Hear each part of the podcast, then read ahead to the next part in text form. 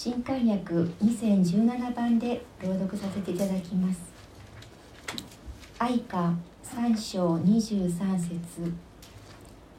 それは朝ごとに新しい。あなたの真実は偉大です。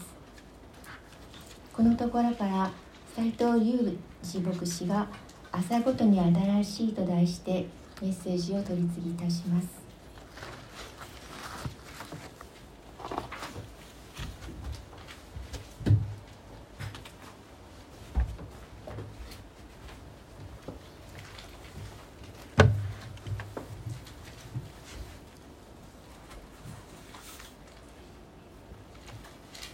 新年の挨拶をしたいと思います。私が、えー、皆様新年明けましてって言いますのでおめでとうございますっていうふうにご一緒にお返しください。皆様新年明けましておめでとうございます。子供の時はお正月っていうのが本当に特別な時っていうふうに感じられていました。あお店が全部閉まるんですよね。だからお年玉もらっても使えないんですよね。早く行きたいのにおもちゃ屋さんも全部閉まってる。そういう独特な空気がありました。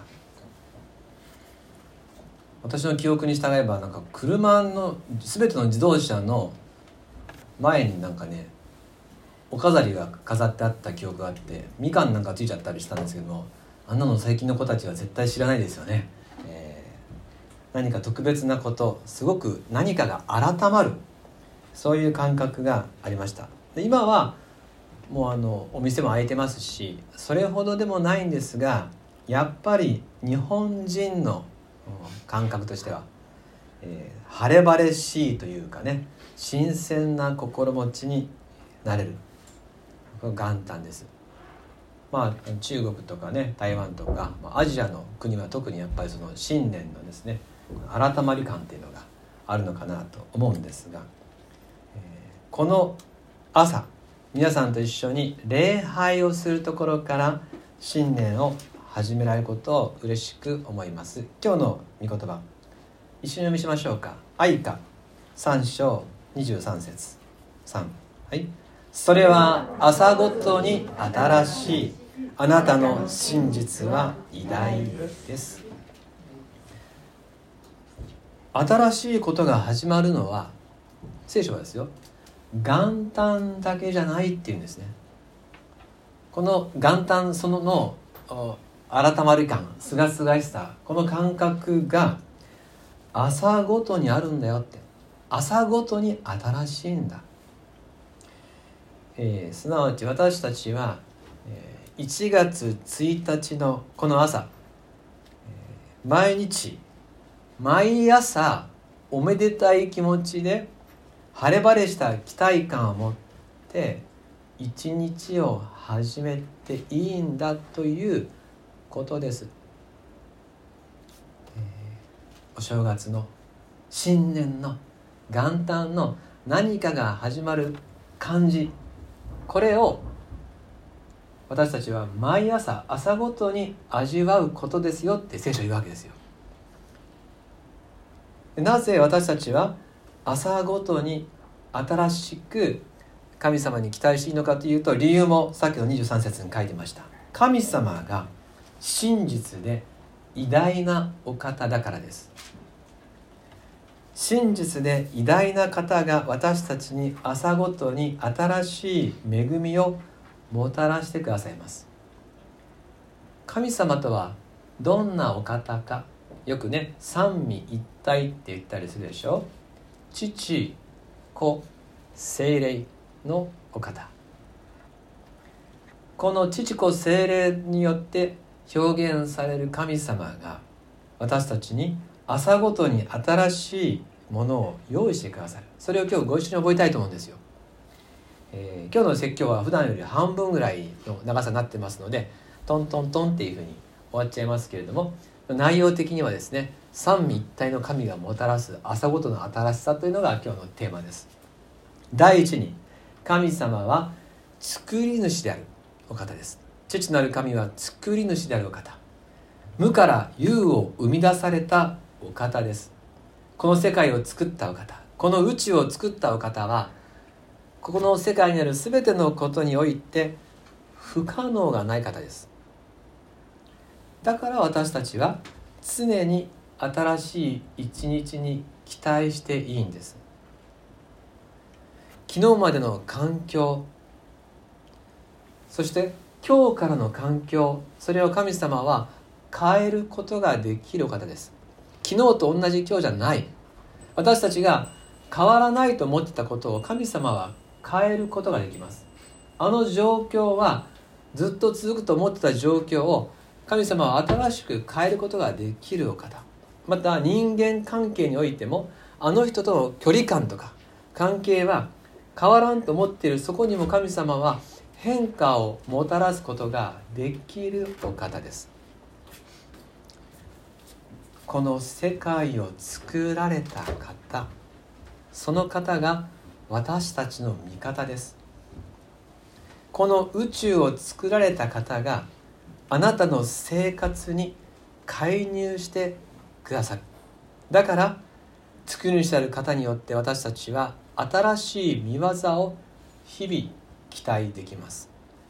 神様の約束の言葉を一緒に読みたいと思います。イザヤ書43章18節19節。イザヤ48章あ43章。18節19節。イザヤ43章1819開かれた方はページを押してください。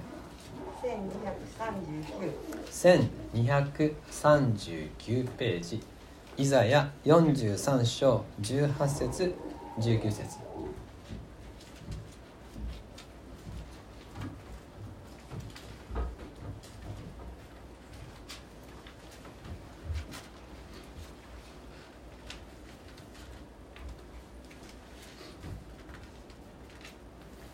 では一緒に見したいと思います。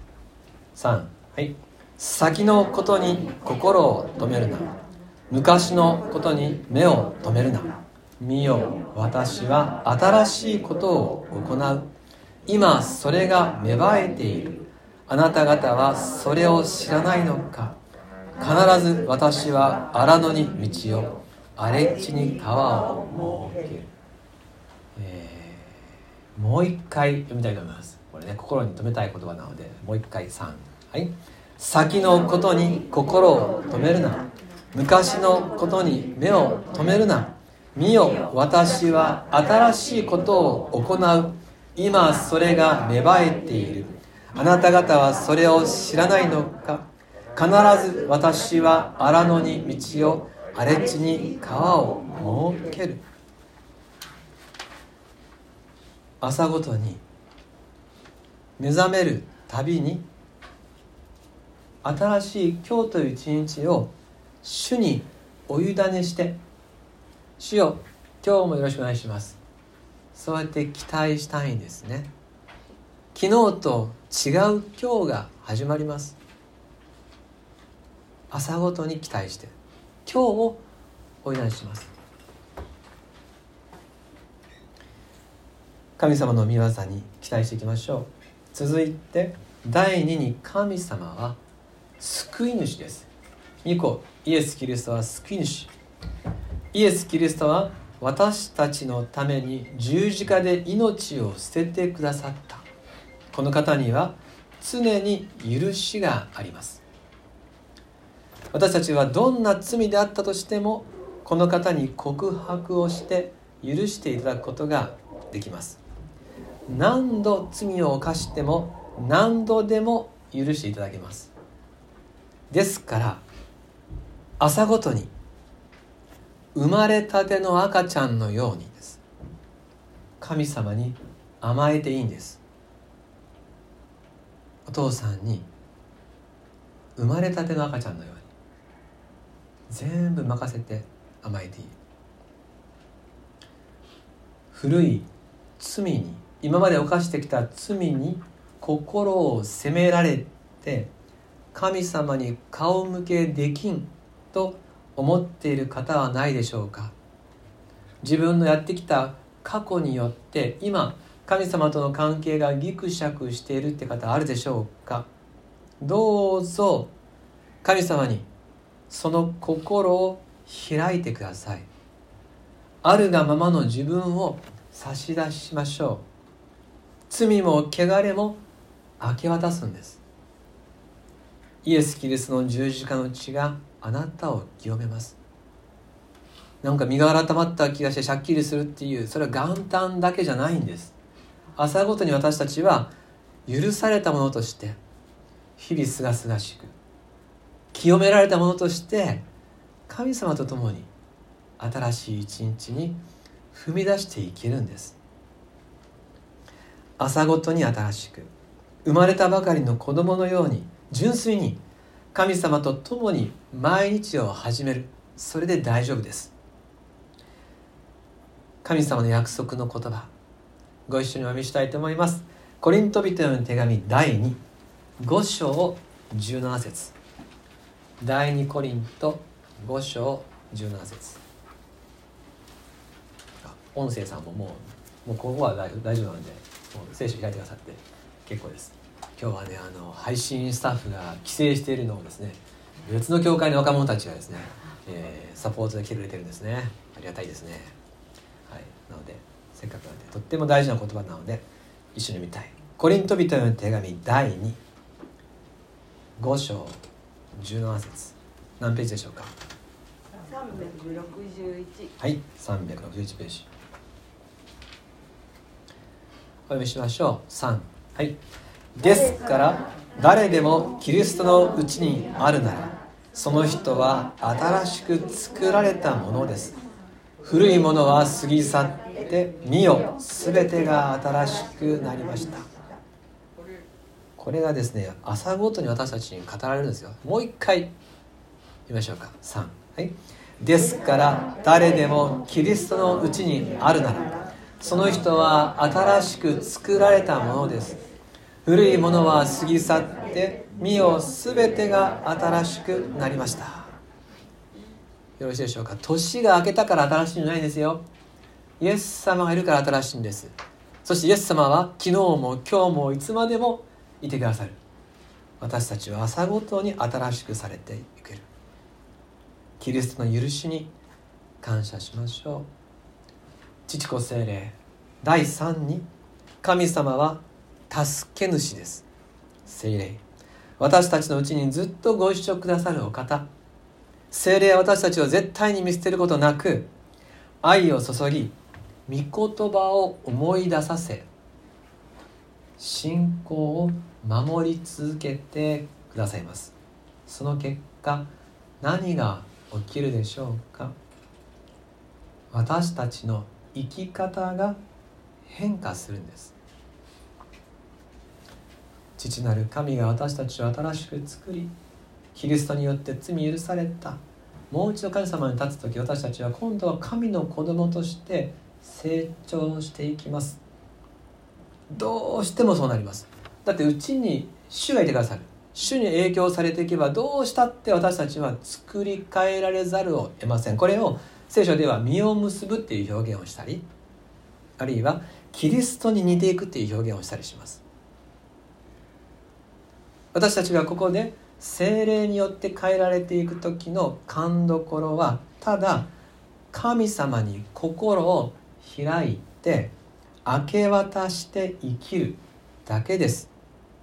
正直な言葉で祈ることですよ。自分の内にある正直な気持ち。それはどんなに人様には聞かせられないようなことであったとしても正直に祈りさらに大胆に神様に求めてゆき御言葉に聞き従うことを心がけていく。ここで心がけるって言ったのはですね実行するっていうと不可能な場合あるんですよね。実行したいですっていうふうにね心を神様に告白していく。それだけです。あとは全て精霊が働いてくださいます。植物だって日の当たるところに置いたらほっといてもどうやったって成長しますよね。それと同じです。神様の愛の中に置かれた私たちはどうやったって変えられていきます。朝ごとに新しくされ続けます。どうぞ。2022年のご自分に期待してください。ご自分を神様の愛の中に置いて自分がどう変わっていくのかということにぜひ大胆に期待してください。自分の努力には期待しないでください。大体それやるとね失望するんですよね、えー、頑張るぞって頑張ってもですね頑張れないなっていうね三日坊主ぐらいで終わっちゃうことが多いですよね。でも私のうちに住まわれる助け主に期待しましょう。主の働きに期待しましょう。この希望は失望に終わることがありません。そしてもう一つ。私に期待するだけではなくてあの人にも期待しましょうね。よろしいでしょうか。人は日々新しくされます。過去の言動で誰かのことを理解したつもりになると人生の損失になります。よろしいでしょうか？私も変えられていくという期待する人は私の周りにいる人も変えられていくんだっていうふうに同時に期待しなくてはなりません。みんなイエス様によって変えられていきます。2022年の私に期待する人は2022年のあなたにも期待する。みんな変えられていきます。2021年までの自分たちそれぞれの言動であの人はこうだと、ね。えー、斉藤牧師はまあ48点ぐらいだとかですね。その点数をつけたりですね。それは不動のものにしてはならない。みんな変えられていく。伸びしろしかない。そういう私たちだということ。そうやって、えー、早分かりしたりしないでお互いのこの先に期待していくことでしょ。う神様は私たちみんなを新しく変え続けてくださる方。自分に期待し共に期待しながら歩んでまいりたい。神様の約束の言葉ここでもご一緒にお読みしましょう。コリント人の手紙第2の3章18節。第2コリント3章18節。何ページでしょうか？はい359いつもステレオで聞こえてくるんでこれ第二コリント3章18節。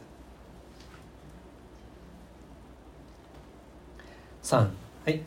私たちは皆覆いを取り除かれた顔に鏡のように主の栄光を映しつつ栄光から栄光へと主と同じ形に姿を変えられていきます。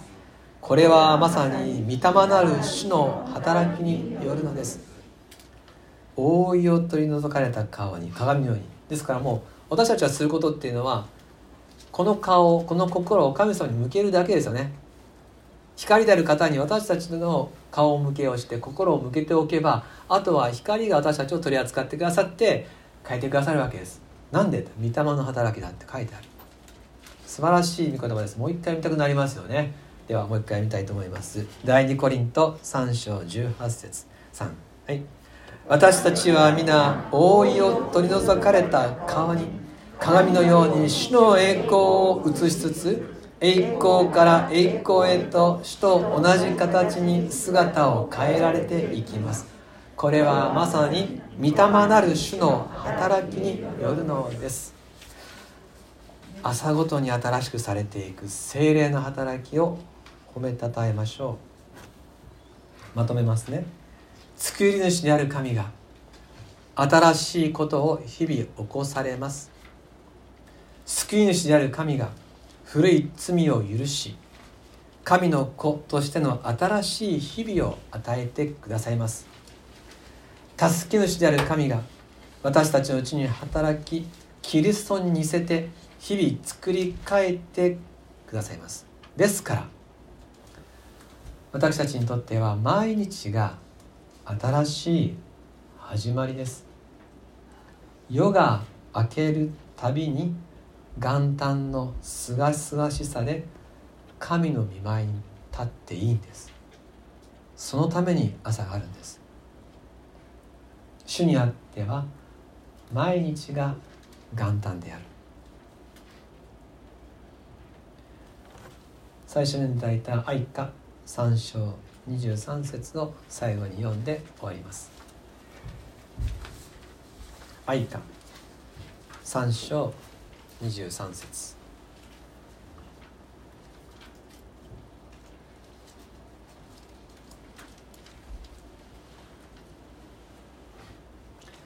3はい。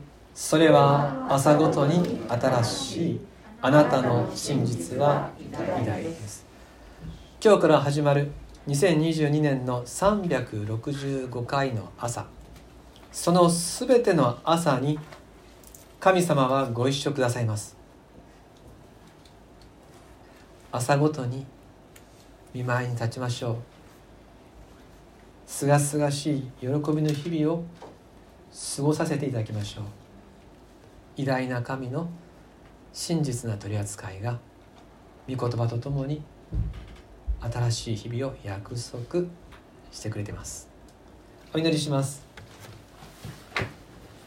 それは朝ごとに新しい。あなたの真実は偉大です。天のお父様。あなたの真実は偉大です。私たちはあなたに期待しています。私たちはあなたに信頼しています。それは2021年の1年間あなたが真実であるということを私たちは自分自身の経験として味わったからです。